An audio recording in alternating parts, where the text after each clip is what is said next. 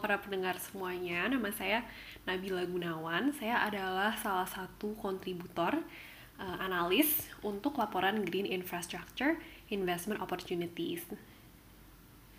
Jadi uh, program Green Investment Opportunities ini intinya adalah untuk mengulas dan menyorot kesempatan-kesempatan investasi hijau di seluruh dunia dan saya fokus di Asia Tenggara.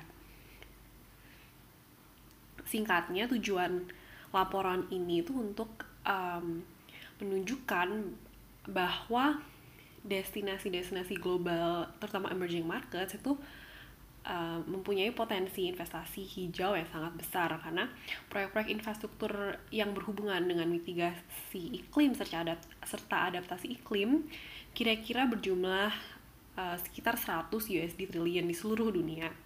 Di podcast ini saya akan mengulas dan membicarakan update dari laporan-laporan Indonesia terakhir kita serta nanti di belakang di akhir kita akan uh, mengobrol dengan Bapak Guzi dari PT Sarana Multi Infrastruktur PT SMI mengenai uh, proyek-proyek infrastruktur hijau mereka serta skema pendanaannya seperti apa. Jadi uh, laporan Green Infrastructure Opportunities Indonesia ini diterbitkan tahun 2018. Um, lalu tahun 2019 kita mengulas, kita mengadakan update tentang kebijakan sama update laporan-laporan terbaru, kebijakan green finance, lalu saya akan mengulas hal itu. Antara 2018 sampai 2019, seperti yang kita tahu, Bapak Presiden Jokowi masih memprioritaskan infrastruktur dan energi uh, dan kebutuhan infrastruktur tersebut tidak dapat didanai hanya dengan APBN atau APBD saja. Uh, diversifikasi sumber serta instrumen pendanaan masih menjadi kebijakan utama pemerintah Indonesia untuk memenuhi kebutuhan pendanaan infrastruktur tersebut. Uh, salah satunya adalah mengembangkan instrumen yang berwawasan hijau seperti green bond atau green loan. Lalu dari tahun 2018 kemarin, um, Bapenas meluncurkan laporan Low Carbon Development Initiative di sekitar pertengahan 2019 yang inti laporannya ini tuh menunjukkan bahwa pertunjukan pertumbuhan, mohon maaf, pertumbuhan rendah karbon atau sustainable dapat membawa manfaat ekonomi yang besar bagi Indonesia target-target bahkan target-target dan findings yang di laporan tersebut sudah disertakan di RPJMN Indonesia di tahun 2020 sampai 2024. Jadi RPJP, RPJMN itu uh, rencana pembangunan Indonesia medium term. Dan dari laporannya juga Indonesia sendiri itu butuh sekitar USD 22 miliar, banyak ya, antara 2020 sampai 2024 untuk memenuhi target iklim yang Indonesia miliki. Jadi kita bisa lihat di Indonesia tuh ada kebutuhan pendanaan yang besar sekali, terutama untuk memenuhi target-target iklim. Lalu um, antara tahun 2018 sampai 2019 Indonesia juga meluncurkan uh, berbagai macam inovasi finansial dan instrumen finansial seperti contohnya Indonesia SDG 1 uh, UNDP United Nations Development Program Innovating Financing Lab yang menjadi platform untuk sustainable development serta uh, pendorongan model blended finance yang model ini nanti yang menggabungkan sumber dana dari berbagai sektor seperti sektor swasta, dari sektor publik, multilateral dan bilateral ke satu proyek yang berwawasan lingkungan atau proyek yang sustainable. Di Indonesia secara umumnya, di 10 tahun ke depan atau 5 tahun ke depan ini akan ada lebih banyak lagi kesempatan investasi hijau di Indonesia. Terutama uh, dengan mega proyeknya pemerintah Indonesia, pemindahan ibu kota di Kalimantan akan ada, akan ada banyak kesempatan proyek-proyek infrastruktur hijau di arah sana. Uh, beberapa contoh infrastruktur hijau di Indonesia saat ini yang sedang dikembangkan dan sedang besar-besarnya mencari pendanaan itu ada MRT, ada LRT, dan e, berbagai macam bentuk transportasi umum yang akan mengurangi kemacetan dan tentunya mengurangi emisi karbon. Jadi itu satu kategori public transportation atau transportasi umum yang akan mengurangi macet dan uh, emisi karbon. Lalu ada kategori yang lainnya seperti pengelolaan sampah. Itu adalah salah satu kategori uh, infrastruktur hijau lainnya. Seperti contohnya yang case tadi yang kita lihat di laporan itu adalah tempat pengolahan uh, pemrosesan akhir sampah TPPAS Regional Luhut Nambo yang nantinya setelah sampah diolah itu bisa menghasilkan energi sama ada fasilitas daur ulangnya dan kompos. Jadi proyek-proyek seperti ini ke depannya akan berkembang di Indonesia sehingga ke depannya Indonesia itu dapat menjadi destinasi investasi hijau bagi investor global yang sekarang sebenarnya sudah banyak sekali terutama di Eropa investor-investor global yang mencari uh, bankable project atau proyek-proyek yang dapat diinvestasikan. Uh, dan intinya untuk untuk salah satu rekomendasi Climate Bonds Initiative untuk memudahkan pergerakan investasi ke arah emerging markets termasuk Indonesia itu adalah memiliki standar yang jelas tentang uh, definisi-definisi proyek yang hijau dan hal itu definisi yang jelas itu akan sangat membantu perhatian investor global terutama investor-investor uh, yang memiliki mandat untuk berinvestasi di proyek hijau.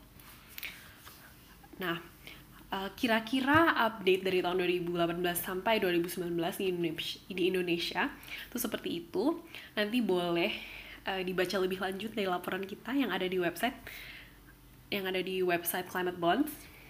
Sekarang saya akan beralih uh, ke narasumber kita hari ini. Ini narasumber kita namanya Bapak Muhammad Gozi Indra Dalel. Dia itu direktur uh, Finance and Operations-nya PT Sarana Multi Infrastruktur atau kita sebutnya PT SMI nanti dia akan menceritakan lebih lanjut mengenai proyek-proyek hijau PT SMI, effort-effort PT SMI karena PT SMI merupakan salah satu pionir uh, yang mengeluarkan green bond dan pionirnya untuk mengembangkan proyek-proyek infrastruktur hijau. Jadi langsung saja kita beralih ke Pak Gozi. Oke, Pak Gozi, terima kasih sekali. Uh, jadi PTSM itu kan merupakan salah satu pionir dan champion Green Bond di Indonesia. Seperti contohnya ya, pada tahun 2018 kemarin PTSMI mengeluarkan Green Bond. Mungkin boleh share sedikit lagi mengenai effort PTSMI serta target-target PTSMI untuk uh, pengembangan Green Bond. Oke, terima kasih uh, Mbak Nabila. Jadi mungkin uh, sebelum saya start gitu, mungkin boleh nggak saya jelasin sedikit tentang PT SMI? Karena kalau ngomong PT SMI mungkin ininya banyak sekali gitu ya. Iya boleh, boleh banget Pak. Boleh, ya? boleh nanti ya, ya ditambahin Jadi, lagi boleh. Iya, iya, iya. Sedikit intro, tapi kalau ngomongnya kepanjangan mohon maaf. Biasanya saya ngomongnya itu. Kalau PT SMI itu kan sebenarnya adalah BUMN ya, State Owned Enterprise, 100% milik Kementerian Keuangan. Nah, dalam hal ini kita punya namanya dinamakan adalah Special Mission Vehicle. Nah, itu juga penyebabnya kenapa PT SMI itu walaupun BUMN, tapi koordinasinya melalui Kementerian Keuangan, gitu kan. Okay, nah, baik. Tujuan kita Special Mission kita tuh apa? Special Mission PT SMI itu adalah sebenarnya visi kita, yaitu menjadi katalis percepatan pembangunan infrastruktur di Indonesia.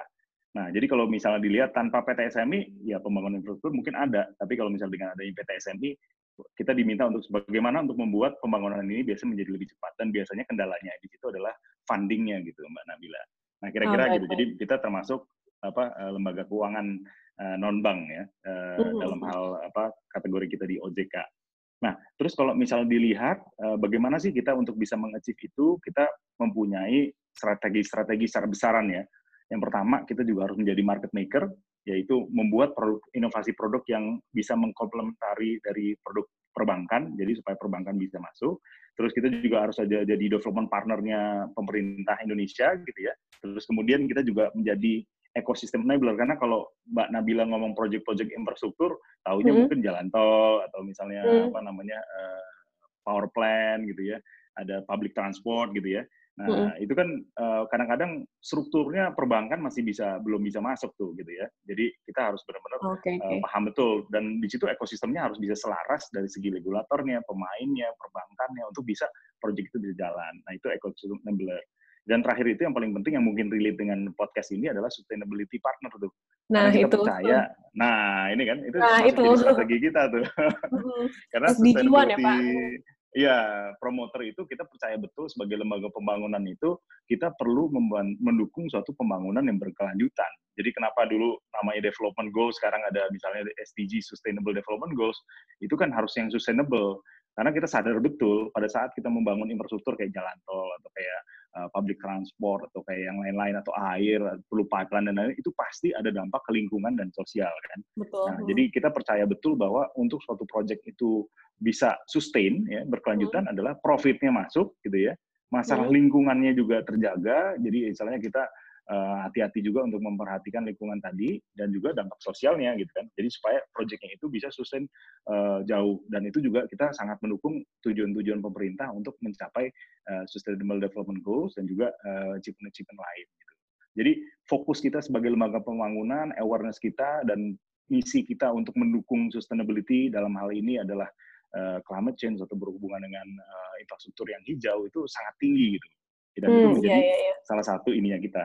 Nah, kalau ditanya uh, apa sih effort kita untuk uh, green bond dan juga mm, misalnya kita di apa namanya ditanya uh, apa sih target-target kita? Sebenarnya gini, kalau saya kasih konteks sedikit ya.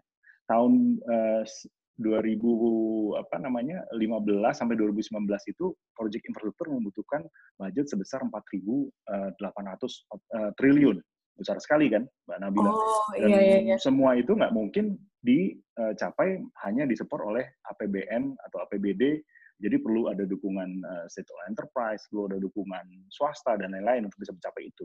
Nah, kalau kita tarik targetnya itu tahun 2020 menjadi 2024 ya, second term-nya Pak Jokowi ini target project infrastruktur itu bisa kebutuhan dananya membutuhkan 6.400 triliun. Jadi luar biasa besar sekali itu. Nah, jadi kita juga kalau misalnya project infrastruktur perlu juga diversifikasi. Jadi kalau dilihat uh, kenapa sih PT SMI mau mau mau apa namanya mau ini mengeluarkan ini, gitu ya, hmm. itu ya kita harus membuka uh, diversifikasi funding gitu kan. Jadi okay, supaya uh, pendanaan itu bagaimana itu dan dan sekarang ini kalau dilihat balance sheet-nya PT SMI per akhir tahun lalu uh, 75,8 uh, triliun ya. Sedangkan tadi saya bilang proyeknya apa uh, yang dibutuhkan dana 6.400 triliun untuk selama lima tahun ke depan. Nah, kan SME artinya nggak bisa sendiri kan, Mbak Nabila iya, kan? Iya, nah, iya. jadi mungkin ada gap ada gap fundingnya. Ya? Ah, ada gap funding yang sangat hmm. besar. Jadi kita benar-benar uh, apa nama salah satu target kita untuk uh, green bond ini adalah karena pada saat kita mau masuk, mungkin banyak green investor itu di luar negeri gitu kan. Uh, sedangkan di local market itu uh, apa namanya bisa dibilang sangat minim tuh green investor gitu kan. Tapi hmm, sebenarnya okay, peraturan okay. dari OJK-nya udah ada. Kita target yang pertama adalah bagaimana kita benar-benar cobain betul tuh bisa nggak kita nih isu green bond di di Indonesia gitu ya. Nah, okay. jadi di di di balik kita bisa isu green bond itu sebenarnya adalah kita harus bisa belajar ya untuk bisa mengisu green bond itu apa sih hal-hal yang perlu dilakukan? Karena ternyata ada sedikit perbedaan-perbedaan dibanding kalau kita isu conventional bond ya. Baik yeah, itu yeah, yeah. maupun di luar gitu kan mbak Nadia ya. Nah misalnya apa? Kalau misalnya kita mau baru mau masuk kan kita untuk isu green bond kan kita diminta untuk ada assessment dari pihak uh, apa namanya ketiga gitu ya. Yeah. nah, dalam hal ini untuk mengakses ya, perusahaan ini tuh punya green bond framework yang baik nggak sih gitu kan? Nah, yeah. ya kan? Nah, Terus habis itu, nah kita juga waktu itu mengakses untuk melakukan itu effortnya. Kita melakukan untuk assessment. Kita waktu itu uh, meng-hire Cicero. Cicero itu kan uh, buat yang certification uh, dari uh, Norway ya untuk mengakses yeah, yeah. Uh, apa namanya uh, green bond kita apa apa green bond framework kita apakah sudah layak PT SMI gitu kan dan waktu itu kita dapat medium green kalau nggak salah lumayan oh. dari banyak itu kita dapat medium green Nah, di sini juga kita mau pakai benchmarknya benchmark yang benar-benar apa skala uh, setara internasional. Kenapa? Karena kita juga pengen bag, apa standarnya standar yang bagus sekalian gitu kan. Iya, nah, biar itu, ya hmm. Oh, Pak, nah, mungkin boleh dijelaskan yang uh, bedanya medium green sama light green apa? Mungkin Pak dengar okay. kita masih ada yang belum uh, familiar dengan ya, konsep. Oh iya iya. Hmm. Kalau misalnya itu kan basically dia ada ada tiga tadi yang Mbak Nabila udah bilang apa uh, light, medium sama dark green ya itu yeah. basically seberapa uh, green lah istilahnya framework kita dalam kemampuan dari suatu institusi untuk bisa mengeksekut uh, apa namanya uh, green green uh, bond ini gitu kira-kira seperti okay, itu. Okay. Nah jadi kalau yang di assess waktu itu kita di apa misalnya uh, PTSM itu kan sudah punya policy belum gitu terkait apa namanya uh, mengidentifikasi green gitu kan. Kita udah punya oh, orangnya okay. belum untuk mengeksekusi ini gitu kan. Nah, di PTSM sendiri kita udah punya policy untuk environmental and social safeguard yang kita udah hmm. ada gitu kan. Okay, Terus kita okay. juga udah punya environmental specialist, social specialist, kita udah punya untuk jadi setiap ada proyek infrastruktur nanti yang jalan bukan cuma dari kredit analis saja, tapi termasuk lingkungan dan sosial juga dianalisa gitu kan. Nah, nanti kita pelajari itu dokumentasi-dokumentasinya misalnya ya. Nah, sampai ujungnya kalau ada corrective action plan kita masukkan juga dalam agreement loan agreement kita. Jadi meng-ensure, mengapa encourage bahwa ke depannya nanti debuter-debuter kita juga mengimplementasikan uh, hal-hal terkait peduli lingkungan itu secara lebih serius. Karena kalau okay. kita lihat misalnya AMDAL ya, AMDAL aja di Indonesia mungkin kan berbeda tempat, berbeda standar kualitas kan. Gitu kan. Hmm. Nah, jadi pasti ada gap-gap ini yang kita perlu isi nih gitu kan. Nah, kita juga coba untuk meyakinkan bahwa eh, apa namanya ke para debitur kita bahwa mm-hmm. eh Anda peduli lingkungan sama lingkungan ini adalah sangat penting kok gitu. Jadi kebayangan kenapa? Karena kalau Anda nggak peduli masalah lingkungan, nanti tiba-tiba ada banjir, terus tiba-tiba ada apa longsor, terus kalau mm-hmm. misalnya kalau kita ada di daerah-daerah dekat hutan, misalnya ada biodiversity di situ, ada gajah lewat, kita nggak pernah iya. itu. Nanti banyak risiko-risikonya gitu ya, Pak? Oh, risiko-risikonya banyak sekali. Misalnya ada ada ada beberapa pohon-pohon yang mungkin perlu ditebang untuk untuk clear out sebentar gitu ya, untuk untuk lewat gitu ya. Itu kan nanti bisa juga kalau memang di situ ada ada nyamuk, nyamuknya bisa ke apa namanya ke desa dan lain-lain. Nah, hal-hal ini kan harus diidentifikasi gitu kan supaya hmm. ini misal ke saya ambil contoh kita buat bandara kita harus melihat uh, burung itu migrasinya gimana sih gitu kan nanti kalau misalnya hmm, pesawat terbang ya, gitu, jadi benar-benar holistik gitu ya apa ya. uh, kalkulasinya bahwa lingkungan nah. itu ya jadi pertimbangan bisnis juga akhirnya Betul, dan itu penting okay. untuk kita yakinkan ke itu dan dilakukan supaya apa? Proyek mereka bisa sustain. Karena kalau terjadi resiko-resiko ini, ya nanti proyeknya nggak sustain, ujung-ujungnya berdampak ke kredit juga gitu kan. Nah, iya, iya, basically si, si Zero ini dia pengen untuk memastikan SME ini mampu nggak sih, ngerti nggak sih? Pertama dia ngerti nggak sih oh, tentang climate change, dia prosesnya ada nggak, orangnya ada nggak, dia bisa execute atau nggak, seberapa levelnya dia bisa execute bagaimana dia berkomunikasi dengan yang lain-lain seperti itu gitu kan. Karena kalau saya tangkap mungkin ini short message tujuan dari green investor itu yang benar-benar green investor adalah mereka coba memahami betul ya.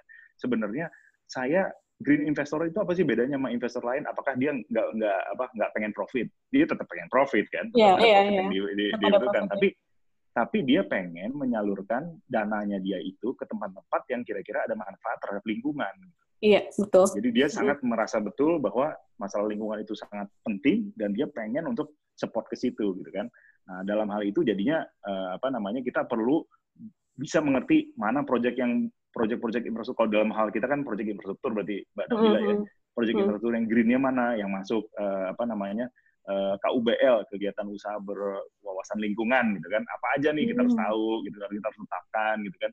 Nah, artinya nggak sembarangan ada lain. Nah, sampai kalau nanti kita udah biayai pun ya kita perlu kalau green investor tuh perlu tahu mana buktinya nih anda udah misalnya yang pertama yeah. dia cek kan uh, ada follow up-nya gitu. ah, ada follow up-nya kan? Pertama anda ngelakuin sesuai green framework nggak? Iya. Terus habis yang kedua uh, anda uh, salurinnya uangnya betul-betul untuk ke green yang green infrastructure nggak? Iya gitu. Yang ketiga mana manfaatnya gitu kan? Kita harus estimate yeah. kan? Jadi uh -uh. istilahnya kalau saya invest satu dolar atau satu rupiah gitu di dalam uh, apa namanya green bond ini green investor itu pengen tahu kira-kira manfaat lingkungan itu yang saya bisa dapatkan apa. Nah, bisa macam-macam kan manfaat lingkungan. Pertama, eh, misalnya eh, energi yang energi EBT atau energi baru terbarukan yang green energy gitu ya, yang mm -hmm. yang bisa dihasilkan berapa banyak misalnya, atau eh, pengurangan emisi gas rumah kaca yang dihasilkan berapa banyak harus bisa diukur kan.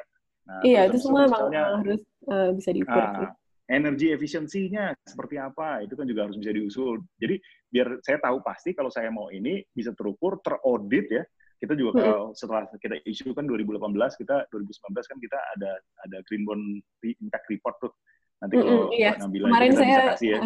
Udah lihat iya, ya? Iya, iya nanti nah. mungkin uh, pendengar kalau misalnya mau lihat ada di website PTSMI ya, Pak. Iya, betul, ya, betul. Ya. Nanti kita bisa lihat kira-kira di situ dilihat eh, bagaimana green bond framework-nya, KUBL-nya apa aja, kita nyalurinnya ke project mana aja, impact-nya apa iya. aja gitu. Bagus sih itu saya udah gitu. Hmm, udah baca sih saya. Eh, Pak kan tadi kita uh, udah diskusi tentang proyek-proyek macam-macam apa aja gitu yang disalurkan ke mana. Hmm. Mungkin boleh cerita sedikit uh, pengalaman PT SMI dari apa saja gitu bentuk manfaat dari mengeluarkan green bond dan uh, pengalamannya seperti apa? both ya. uh, tantangan manfaat tantangan serta manfaatnya gitu. Oke. Okay. Uh -uh. Uh, Oke, okay. jadi kalau pertama mungkin kalau dilihat dari man, uh, manfaatnya ya, pertama pasti kalau kita isu green bond ya kita dapat pendanaan, that's very basic. Yeah. jadi jadi kalau kita green bond dan kalau kita melihatnya benar-benar komersial dari pendanaannya, saya mendapat ceruk uh, diversifikasi tambahan gitu kan. Kalau kita harus okay. fundraisingnya besar, kalau project itu kan dana yang dibutuhkan besar. Jadi saya gimana? Saya bisa pinjam dari bank, saya bisa isu obligasi konvensional, saya bisa isu sukuk kalau memang ada lainnya di skenario sukuk atau saya untuk underlying itu saya bisa isu green bond gitu kan. Jadi saya punya hmm, diversifikasi okay, pendanaan.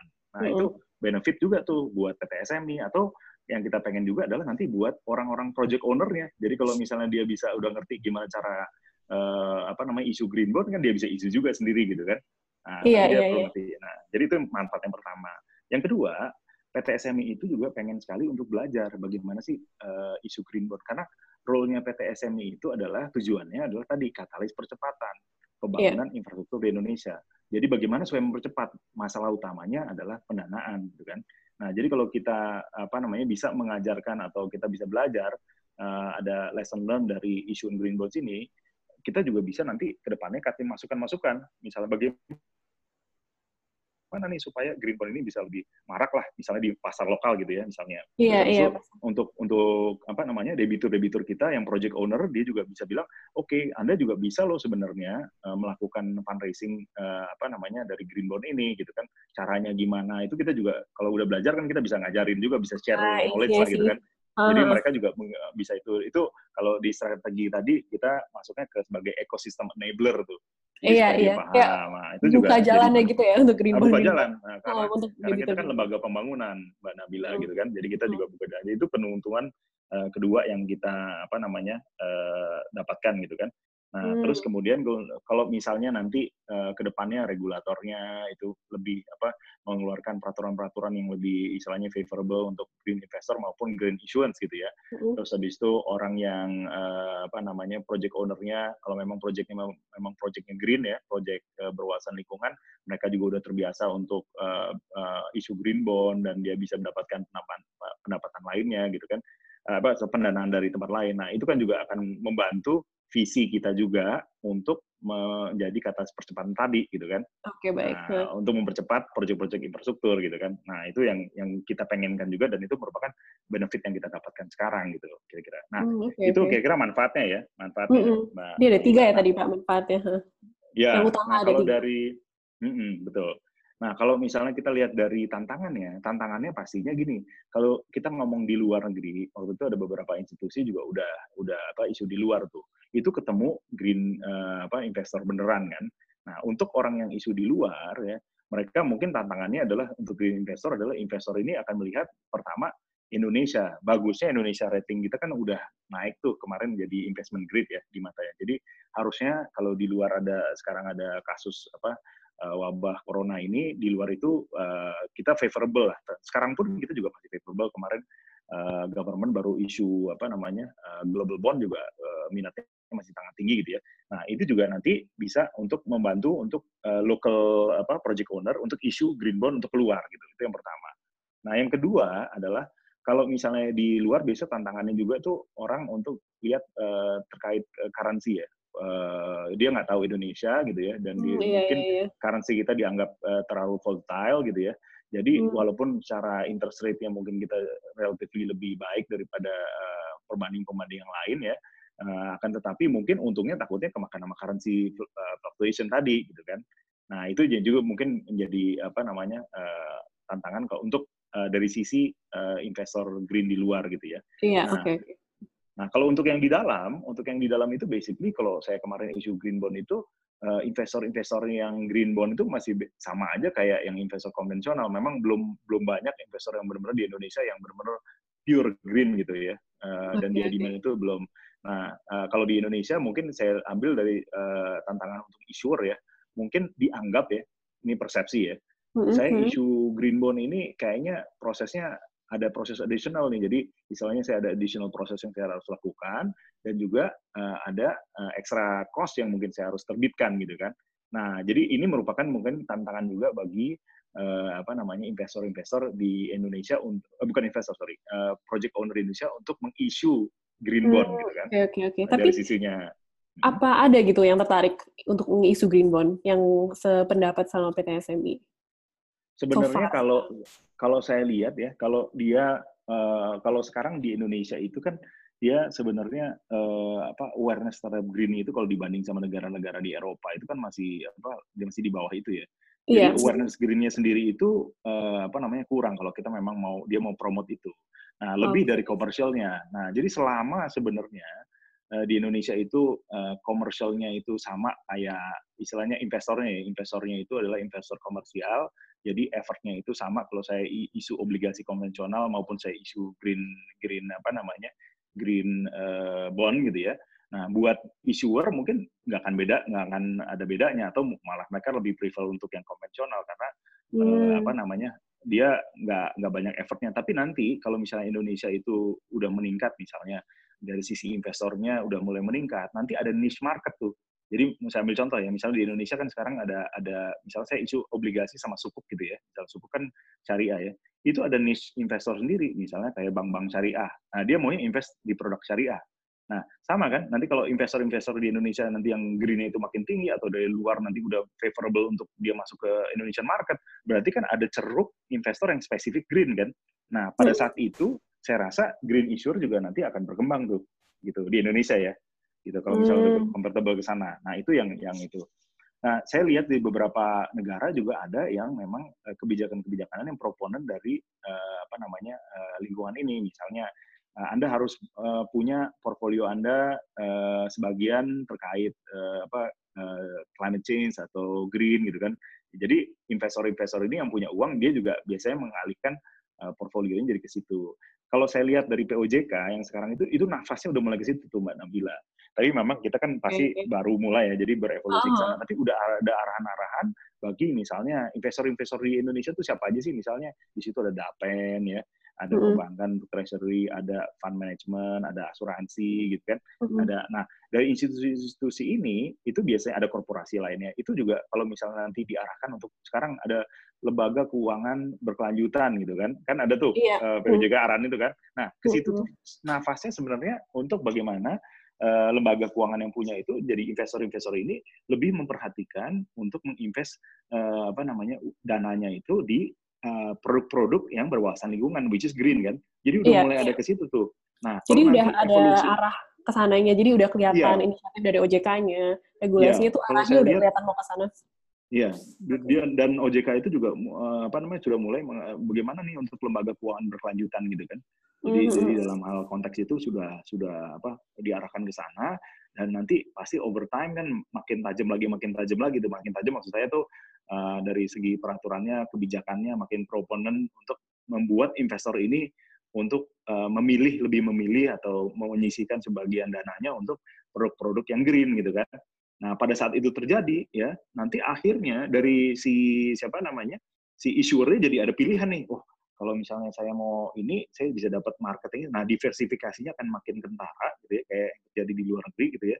Sehingga dia akan uh, ada ada dorongan untuk uh, apa namanya untuk isu green bond gitu. Misalnya apalagi kalau misalnya dipermudah terus habis itu uh, ada insentif-insentif tertentu gitu ya. Nah, itu jadi mereka akan akan apa namanya bisa lebih encourage untuk uh, isu uh, green bond ke depannya gitu kan.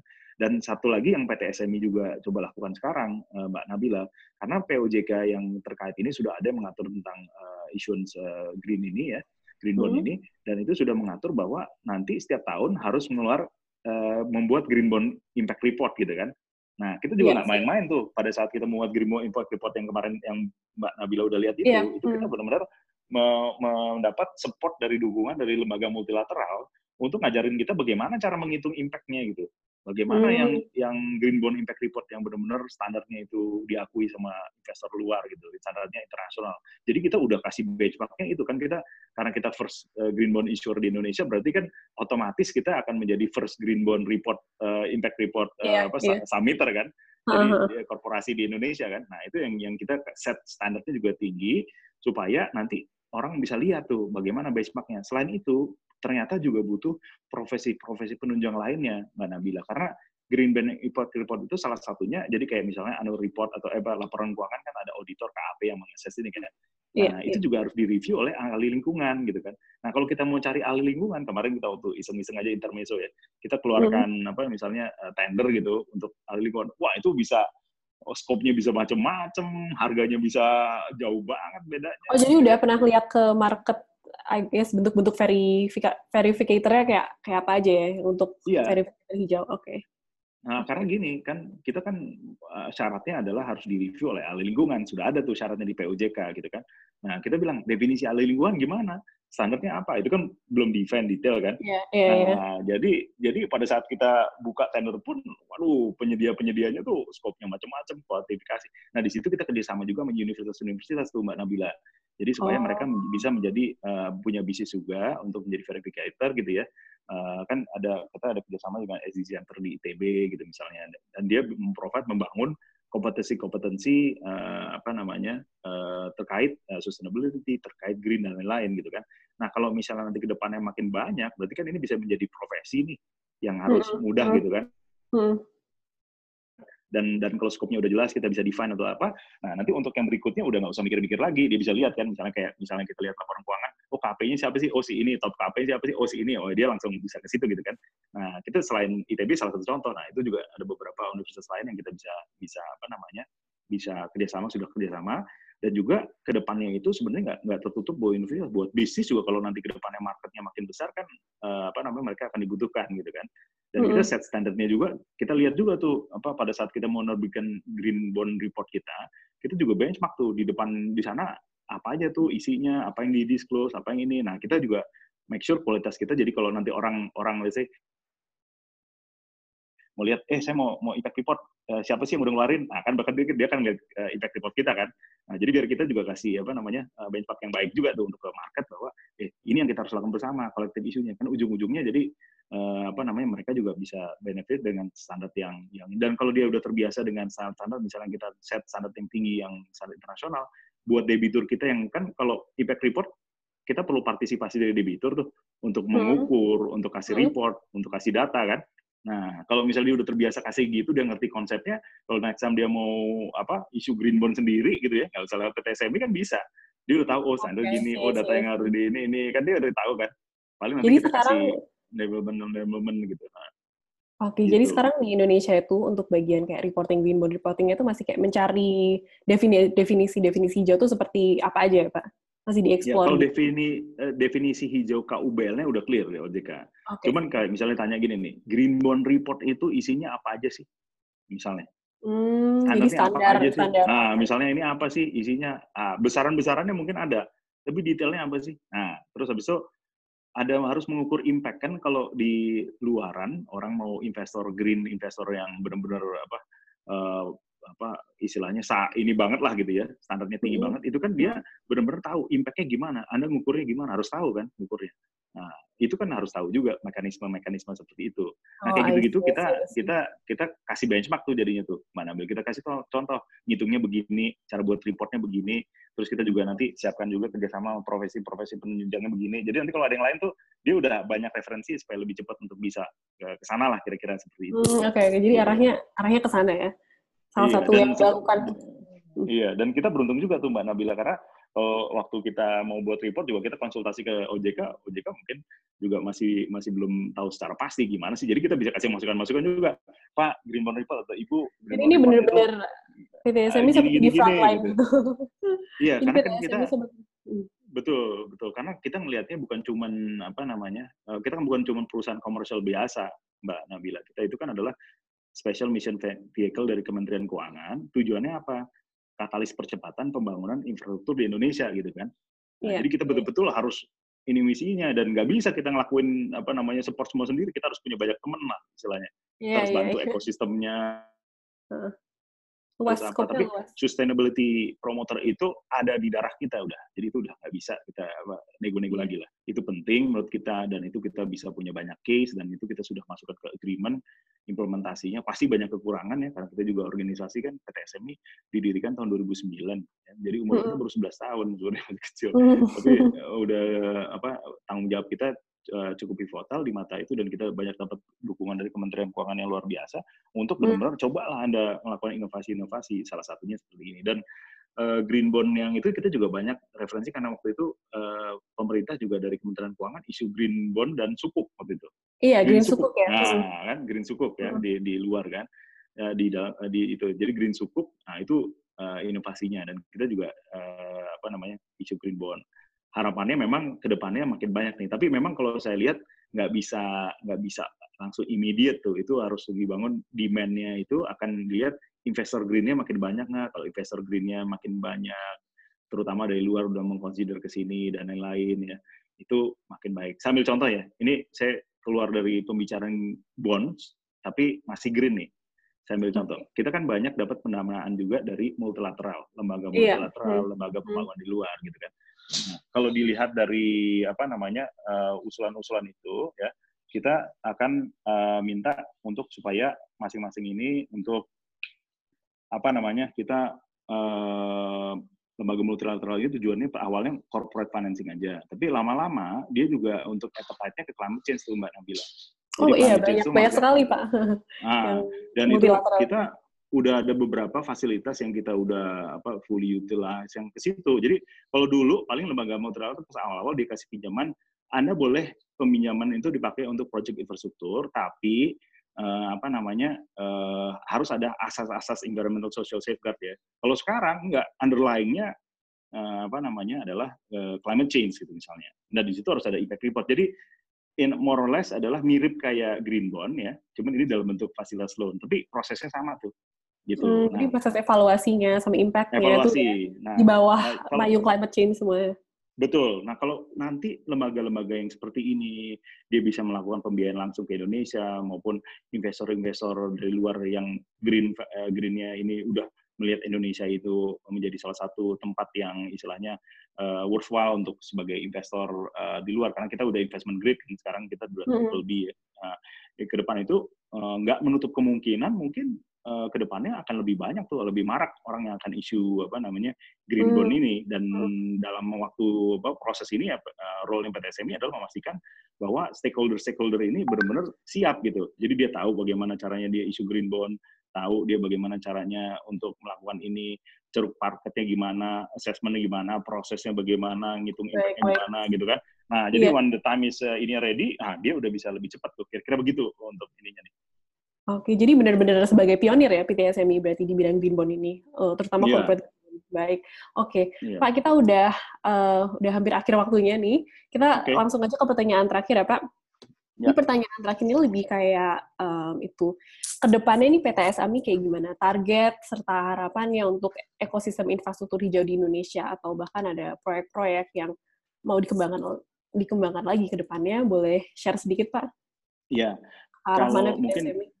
Yang kita mungkin kita bisa ini ini mungkin uh, apa namanya uh, kita pertama adalah kita lembaga pembangunan yang sangat percaya kepada sustainability. Jadi sustainable development goal itu kita sangat percaya dan salah satu key aspeknya adalah lingkungan ya. Jadi sebagai lembaga SMI itu pasti akan sangat yang menjadi uh, penting sekali gitu ya.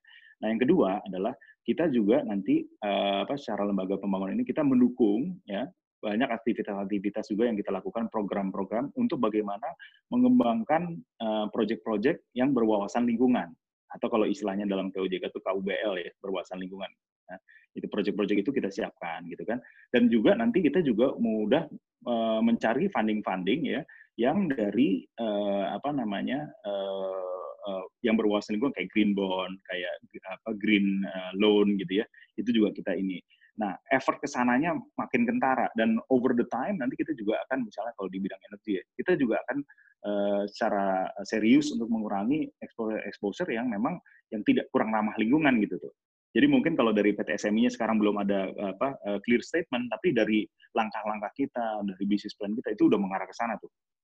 Dan kita all out di arah situ dari semua area ya eh, apa namanya eh, dari sisi pendanaannya kita pikirkan, dari sisi kesiapan project owner-nya kita pikirkan, dari sisi program-program untuk untuk mendevelop itu karena kan kadang-kadang proyek infrastruktur itu harus dibantu gitu kan dan salah satu uh, apa bisnis pilar kita nggak cuma pembiayaan dan uh, equity tapi ada juga penyimpanan proyek tuh untuk yang difokuskan hmm, iya, untuk iya. membantu. Nah di Indonesia itu kalau dilihat ya sebenarnya potensinya dari segi itu juga banyak misalnya kayak di perkotaan kita kan Oh banyak banget Pak Indonesia. Banyak, banyak sekali. Laporan public kami transport, ya. melihat hal-hal tersebut kayak kesempatan nah, public transport gitu kan, urban transport itu udah banyak sekali tuh. Nah, terus kemudian LRT dan lain-lain itu kan uh, semua BRT itu kan uh, apa namanya uh, urban transport. Terus yang kedua misalnya water. Nah, water itu kita masih ngambil dari air tanah di Jakarta aja masih air tanah kan. Ke depannya water ini harus benar-benar dibenerin, baik dari yang untuk minum maupun waste water gitu kan, air yang hmm. harus di.